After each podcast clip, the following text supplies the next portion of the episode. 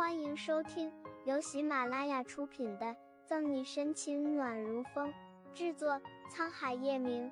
欢迎订阅收听。第五百九十九章，你和叶晨玉的事，尽早断了吧。月璇字字珠玑，望着沈西的目光，恨不得把他剥皮抽筋，食其肉，饮其血。沈西没说，他在等月璇的下文。大妈。饭可以乱吃，话不可以乱说。你这样诽谤警察，可不是简单拘留半个月这么容易。张琪怕月璇在胡说八道，沉下脸警告。没理会张琪，月璇紧紧的盯着沈西。办案时带着案件无关人员勘察现场，险些被歹徒刺死，是不是诽谤？大家不如让沈队长来说。闻言，沈西顿时了然。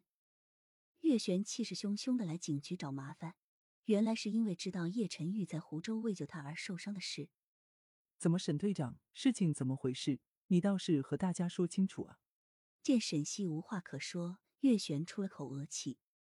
事情的始末，沈队长已经把报告交上来了，市厅也派人调查过，无关人员被歹徒刺杀一事和沈队长没有任何关系。杨局趁着没人注意的时候回了趟办公室，在月璇咄咄逼人、不肯放过沈西时，拿着一份文件出来。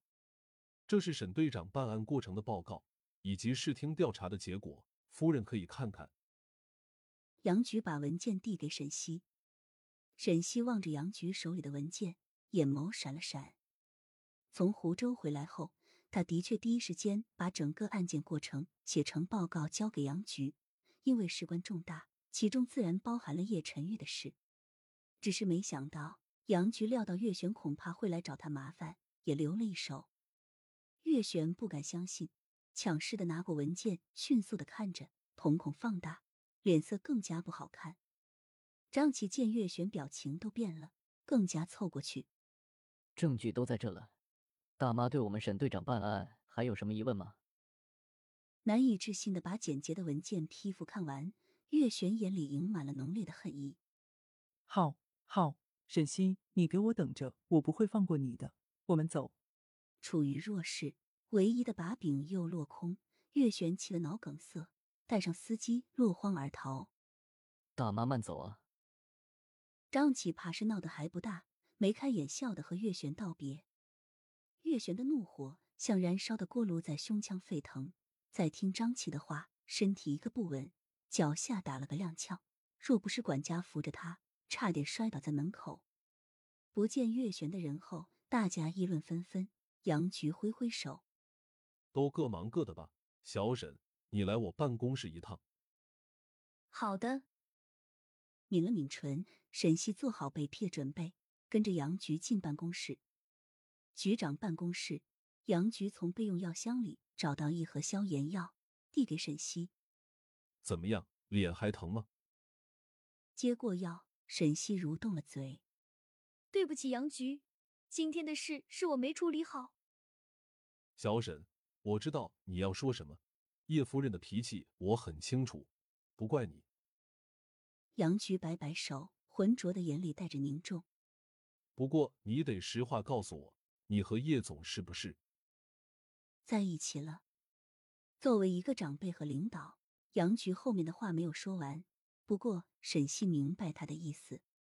我们，沈西一时不知道怎么说。这么多年，杨局不是第一次过问沈西的私生活，唯独这一次，他不知道该如何和杨局说。早就把沈西当女儿的杨局哪不了解他？现见他一副欲言又止的模样，叹气一声：“小沈，有些事我现在还不能告诉你。”但你和叶晨玉的事，尽早断了吧。疲惫的坐在椅子上，杨菊语重心长，不似开玩笑。杨菊，我好了，小沈，你先回去吧，以后你就明白我的意思了。不等沈西话说完，杨菊便让沈西离开。他只希望这么做，沈西以后不会恨他。纵有千般疑问，沈西见杨菊不想多说。抿了抿唇，就拿着药出了办公室。沈西离开许久，杨菊才慢慢睁开眼，打开办公桌最底下的抽屉，从里面拿出一个相框。本集结束了，不要走开，精彩马上回来。